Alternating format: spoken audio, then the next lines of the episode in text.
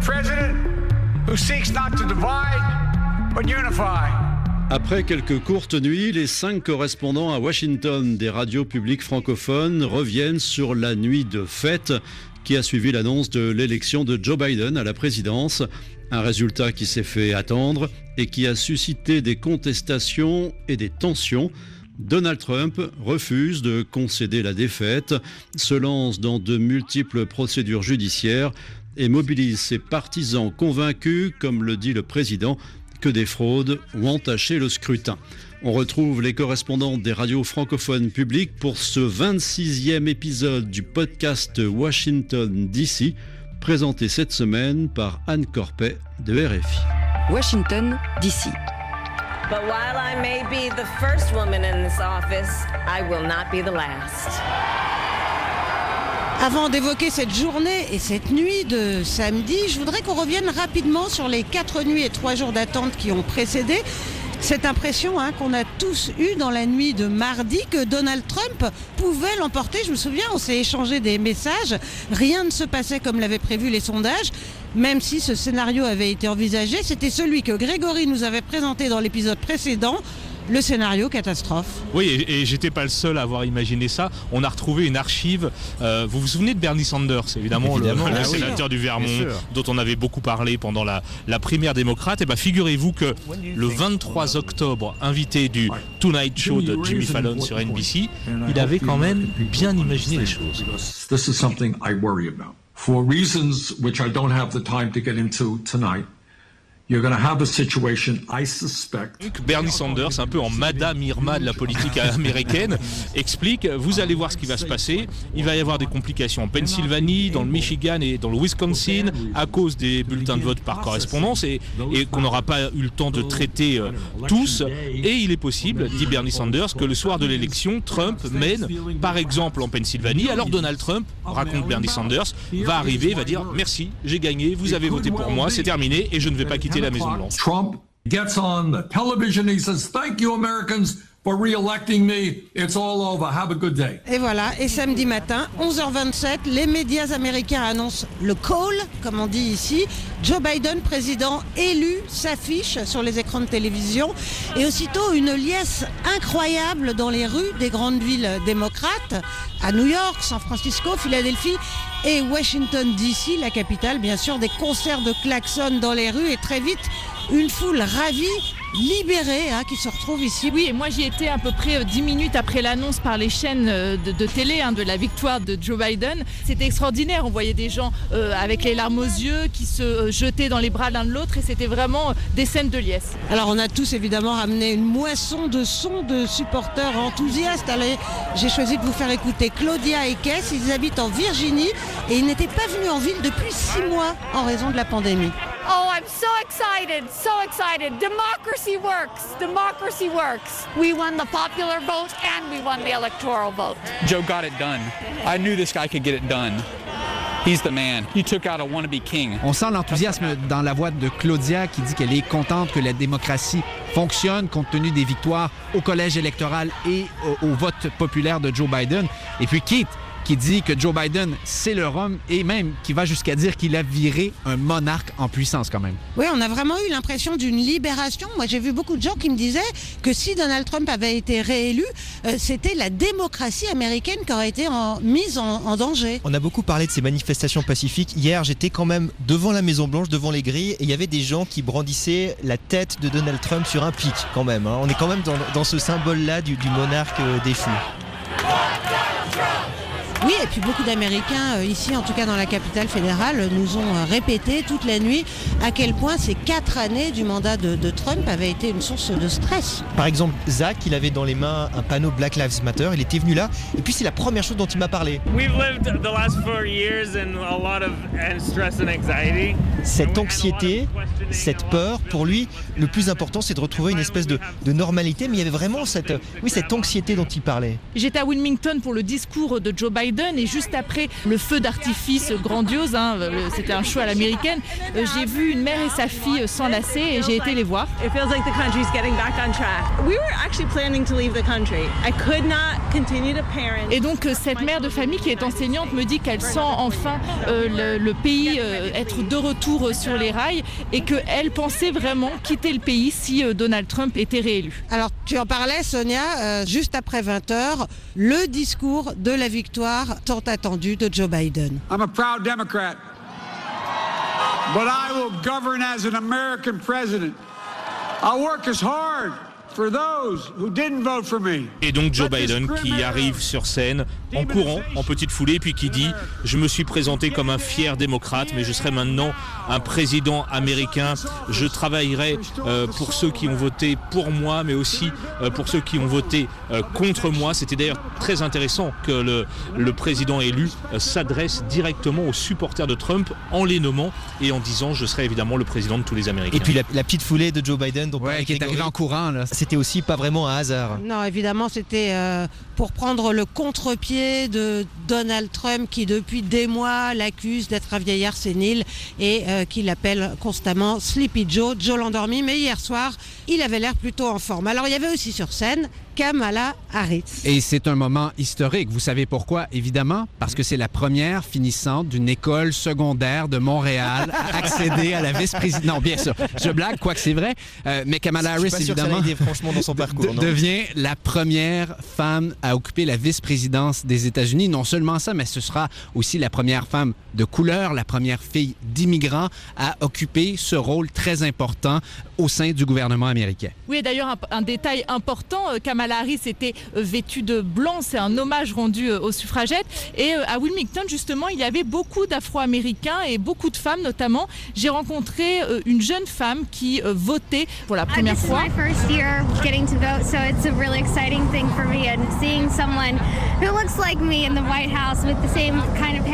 Elle me dit que c'est tout un symbole très important pour elle de voir une femme noire vice-présidente, une femme, dit-elle, qui a les mêmes cheveux Et vous savez que si Nancy Pelosi demeure présidente de la Chambre, avec l'arrivée de Kamala Harris, ce sera la première fois dans l'histoire américaine que les deux personnes au haut de la liste de succession présidentielle seront des femmes. Évidemment, puis au chapitre des premières, on a pour la première fois aux États-Unis un premier, second gentleman. Oui, il va falloir apprendre à traduire ça. hein? Ouais, ben ça, on compte sur vous, les Ben, merci. Canadiens. Bon, en tout cas, il s'appelle Douglas Emhoff. C'est donc le mari de Kamala Harris. On l'a beaucoup vu pendant la campagne. Et il intègre aussi, évidemment, euh, la résidence de la vice-présidente. Et quand on se balade dans les rues à la rencontre des, manifestants et des électeurs, je ne sais pas si vous avez eu la, même impression, mais beaucoup, notamment des femmes afro-américaines, mais beaucoup de gens vous disent Kamala Harris a gagné, Kamala Harris entre à la Maison Blanche. Il y en a plus pour Kamala Harris que Joe Biden parfois. Et au soir de l'annonce de l'élection de Joe Biden, en rentrant chez moi, vous savez, via Massachusetts Bien Avenue, sûr. Sur je- ton vélo. Sur mon vélo. Et ben, il y avait 4-5 personnes devant la résidence de la vice-présidence avec des panneaux Welcome Kamala. Nous sommes toujours euh, devant la Maison Blanche. hein, des centaines de personnes continuent d'affluer. C'est un peu la promenade du dimanche. hein. Ouais, et tout à l'heure, ça dansait. Il y avait euh, un cours de salsa improvisé. Enfin, il y a vraiment un sens de la fête encore très fort euh, 24 heures après la victoire de Joe Biden. Bon, ben, enfin, c'est pas la fête pour tout le monde, hein, parce que à la Maison Blanche hier après-midi, en rentrant du golf, Donald Trump a tweeté en lettres capitales qu'il avait largement gagné. Le président n'a pas concédé sa défaite, ce n'est pas une obligation légale, hein, mais c'est la tradition seulement. Le président l'a dit, euh, il n'aime pas perdre. Et Donald Trump aujourd'hui, il est à nouveau en Virginie en train de faire du golf. Il tweet et il golf, hein, c'est ce qu'il fait en, ce moment. Mais la stratégie du président, on l'a comprise depuis quelques jours, c'est une attaque systématique, judiciaire, au travers de tous les États où il a perdu, où les scores étaient serrés. Il va sans doute attaquer en Pennsylvanie sur le vote par correspondance.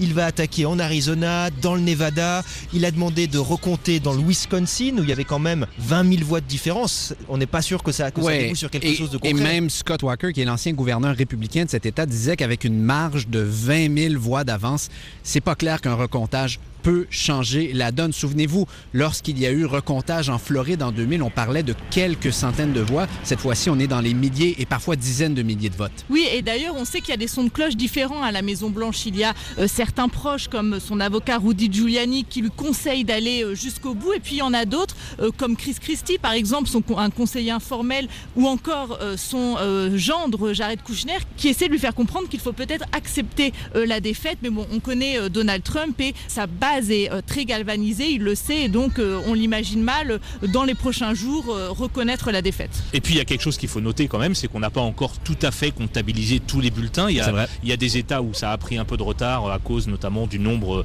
des bulletins envoyés par correspondance. Par exemple, on n'a pas encore le, le résultat définitif en Alaska. Oui, bon, bah là, on est sûr que ça ira à Donald Trump. hein. On n'a pas les résultats complets en Caroline du Nord non plus. La, la Géorgie où on n'a pas encore tout compté et où il y aura euh, un recompte sans aucun doute.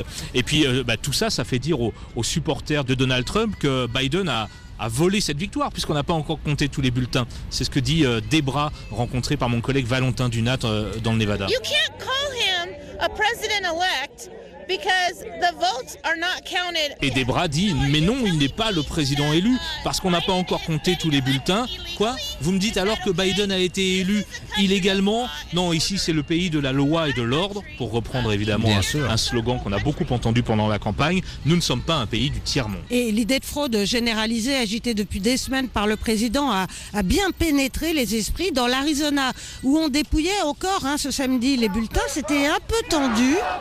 Écoutez, Eric, rencontré euh, par Marie Normand, ma collègue envoyée spéciale là-bas. You want me to believe that Joe Biden, everybody Eric qui explique que, Biden a obtenu legal 10 millions de voix de plus que Barack Obama. Il n'y croit pas. Tout le monde ici euh, pense que Donald Trump est le président légalement élu.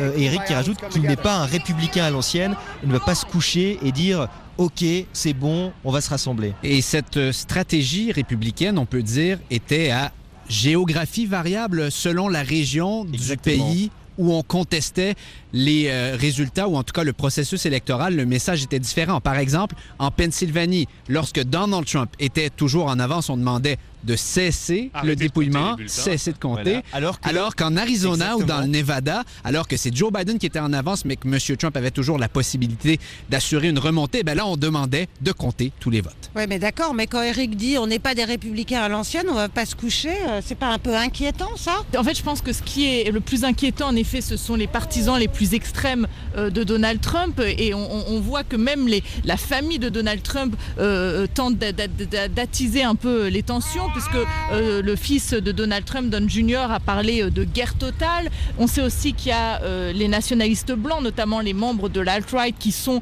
prêts à en découdre. hein. Et je pense que beaucoup, même au sein de la campagne Biden, craignent qu'il y ait des incidents, en fait. Et je pense qu'on peut préciser quand même que si on a vu des scènes de tension, des engueulades assez sérieuses dans différentes régions du pays, pour l'instant, il n'y a pas eu de débordement violent. Non mais du coup, comment ça peut se passer la transition? Parce que normalement, euh, l'équipe sortante coopère Ouais, avec celle du tradition, président Ça dure quand même deux mois et demi. Hein. Oui, euh, normalement, on entre dans cette période où effectivement euh, l'équipe Trump va commencer à, travailler avec l'équipe Biden. Concrètement, ça veut dire normalement des réunions organisées à la Maison Blanche, des transmissions de dossiers, euh, d'informations euh, confidentielles qu'on passe d'une équipe à l'autre. Et j'ai posé la question à Robert Mallet, euh, qui a été le conseiller Proche-Orient de Bill Clinton puis de Barack Obama. Lui, il a vécu deux transitions. La dernière, c'était quand il a euh, remis les clés de son bureau à l'équipe Trump. Et là, il est quand même assez inquiet sur la faisabilité euh, d'une transition euh, propre et claire. Si c'est le cas, ça peut vraiment compliquer les choses parce que ça veut dire que le 20 janvier, 21 janvier, lorsque l'équipe euh, du président Biden prend les rênes, eh bien, ils devront commencer à zéro sans savoir vraiment ce qui s'est passé dans le domaine confidentiel, dans le domaine des opérations secrètes, dans, le domaine des engagements qui ont pu être faits mais qui ne sont pas publics. Ça sera beaucoup plus compliqué dans un contexte particulier avec la Covid, avec euh, la récession économique. Si en plus la transition ne se fait pas de façon transparente, ça peut compliquer les choses euh, de façon très, très significative. Et sur cette question de la transition, certains manifestants, pour l'instant, devant la Maison Blanche, ben voilà, sont patients. Mais Daniel, par exemple, m'expliquait at the end of the day, we'll just, you know, I don't want to be rash, but we'll just boot them out. Qu'il ne voulait pas être rude au micro, mais que si Donald Trump ne s'en va pas, il sera dégagé par la foule. Bon, en tout cas, ce qui est certain, c'est que les électeurs de Donald Trump, eux, eh ben, ils vont pas disparaître du jour au lendemain. Hein. 70 millions de personnes ont voté pour lui. Record historique juste derrière le score de Joe Biden. Et encore une fois, ça n'était anticipé par aucun institut de sondage. Et ce qui nous fait dire que Donald Trump n'était pas un phénomène passager en politique américaine. D'ailleurs, quand vous regardez la carte électorale, le président a conservé la plupart de ces fameux districts que Barack Obama avait remportés en 2008, en 2012 et que M. Trump avait ravi aux démocrates en 2016 comme quoi il y a un intérêt pour le message de Donald Trump là-bas et il y a aussi une coalition qui est plus diversifiée peut-être que ce qu'on peut avoir l'impression quand on regarde ces rassemblements du président. Regardez par exemple les résultats en Floride. Donald Trump a extrêmement bien fait dans le comté de Miami-Dade, notamment auprès des électeurs hispaniques d'origine vénézuélienne ou cubaine. Mais du coup, Sonia, toi, tu penses que Joe Biden va réussir à rassembler l'Amérique hein? Quels sont ses atouts pour ça? Alors c'est vrai que Joe Biden est connu pour être euh, l'homme du compromis. Pendant 36 ans, lorsqu'il était au Sénat, il avait l'habitude de négocier avec les républicains. Alors euh, je pense pas qu'il va pouvoir convaincre les personnes les plus extrêmes, mais je crois que pour les républicains modérés, euh, je pense que à terme, il devrait pouvoir euh, réussir à apaiser un peu euh, les choses. Et puis surtout, il connaît très bien les élus républicains. Donc je pense que tout président qui prend le- le- le- les rênes du pays en ce moment, euh, c'est un défi. hein. La, la nation est trop polarisée. Euh, mais je pense que finalement, euh, Joe Biden n'est peut-être pas si mal placé euh, pour essayer d'unifier les Américains. Mais il y a quand même une vraie question qui se pose derrière le discours de Joe Biden qui dit voilà, je suis le président qui va unifier tous les, les États-Unis. Il y a d'ailleurs des gens qui, qui, voilà, qui se rappellent bien qu'il y a 70 millions, pardon, 70 millions euh, d'Américains qui ont voté pour ce Donald Trump. Et Anesla explique qu'au-delà des mots, au-delà du discours, les États-Unis, les Américains vont devoir faire une, une véritable introspection, comprendre d'où vient cette, cette haine entre ces deux camps pour vraiment euh, espérer aller de l'avant. Et sur le plan politique aussi, ça va être compliqué parce que euh, les républicains ont encore toutes les chances de conserver euh, leur majorité au Sénat. toutes leurs chances, tu as, raison, mais euh, néanmoins, euh, il y a encore une possibilité que euh, les démocrates gagnent deux sièges de plus au Sénat. Pourquoi? Parce qu'en Géorgie, les résultats étaient trop serrés. Il y aura donc un deuxième tour au mois de janvier. Ouais, c'est une loi spécifique à, à cet État. Et si d'aventure ces deux démocrates euh, remportaient euh, leur course sénatoriale, eh bien là, au Sénat, on serait à égalité 50-50 avec, quand il y a égalité, la voix de la vice-présidente, ce qui fait que les démocrates remporteraient la majorité sénatoriale. Et là, évidemment, ça changerait la donne pour Joe Biden pour gouverner pendant, pendant deux ans. Et il y a déjà eu des réactions parmi les sénateurs républicains qui sont en ce moment à Washington. Bon, Lindsey Graham, on le sait, qui a été réélu allié de M. Trump, a demandé au président de continuer, de ne pas concéder tout de suite la victoire. Et de l'autre côté, il y a Mitt Romney, sénateur de l'Utah, qui, on le sait, n'a jamais été un grand admirateur de Donald Trump, qui a félicité Joe Biden pour sa victoire en ajoutant ceci. Qu'il allait continuer à se battre pour défendre les valeurs conservatrices. Donc, il ne faut pas nécessairement s'attendre à ce que M. Biden ait des alliés dans le camp républicain au Sénat s'il a des projets à faire passer, notamment en matière d'environnement, de des réformes fiscales, alors qu'on sait que ça pourrait être des demandes qui pourraient être formulées par la base progressiste du Parti démocrate. Bon, et dernière question, à votre avis, que va faire Donald Trump? Il va se mettre au golf à plein temps Euh, Il va pouvoir survivre son meeting À moins que certains parlent déjà d'une candidature en 2024. Oui, il y a plusieurs scénarios qui circulent. Alors, il y a effectivement un Donald Trump fâché d'avoir perdu en 2020 qui va se représenter en 2024. Et il aurait la possibilité de le faire. C'est possible pour un président qui a perdu de tenter d'obtenir un deuxième mandat. Il peut aussi complètement quitter la politique et revenir aux affaires ou à la télévision. Après tout, quand il présentait The Apprentice, euh, cette émission de télé-réalité, c'était euh, pour lui et pour la marque Trump euh, vraiment quelque chose de valeur. Donc peut-être va-t-il retourner à la télévision? En tout cas, ce qu'on sait, c'est qu'il est inquiet parce qu'il pourrait être attrapé euh, par des affaires euh, judiciaires, notamment en ce qui concerne euh, ses impôts. Voilà, c'est la fin. Merci de nous avoir suivis et surtout d'avoir patienté parce qu'avec tout ça, on vous livre un épisode avec un peu de retard. On a tous besoin de se reposer. Continuez d'écouter Washington DC, le balado des radios francophones publiques de Washington. Et suivez-nous sur notre fil Twitter. À bientôt. Au revoir. Au revoir. Washington DC avec Raphaël Bouvier-Auclair, Radio-Canada. Sonia Dridi, RTBF. Grégory Phillips, France Info. Raphaël Grand, Radio-Télévision Suisse. Anne Corpet, RFI.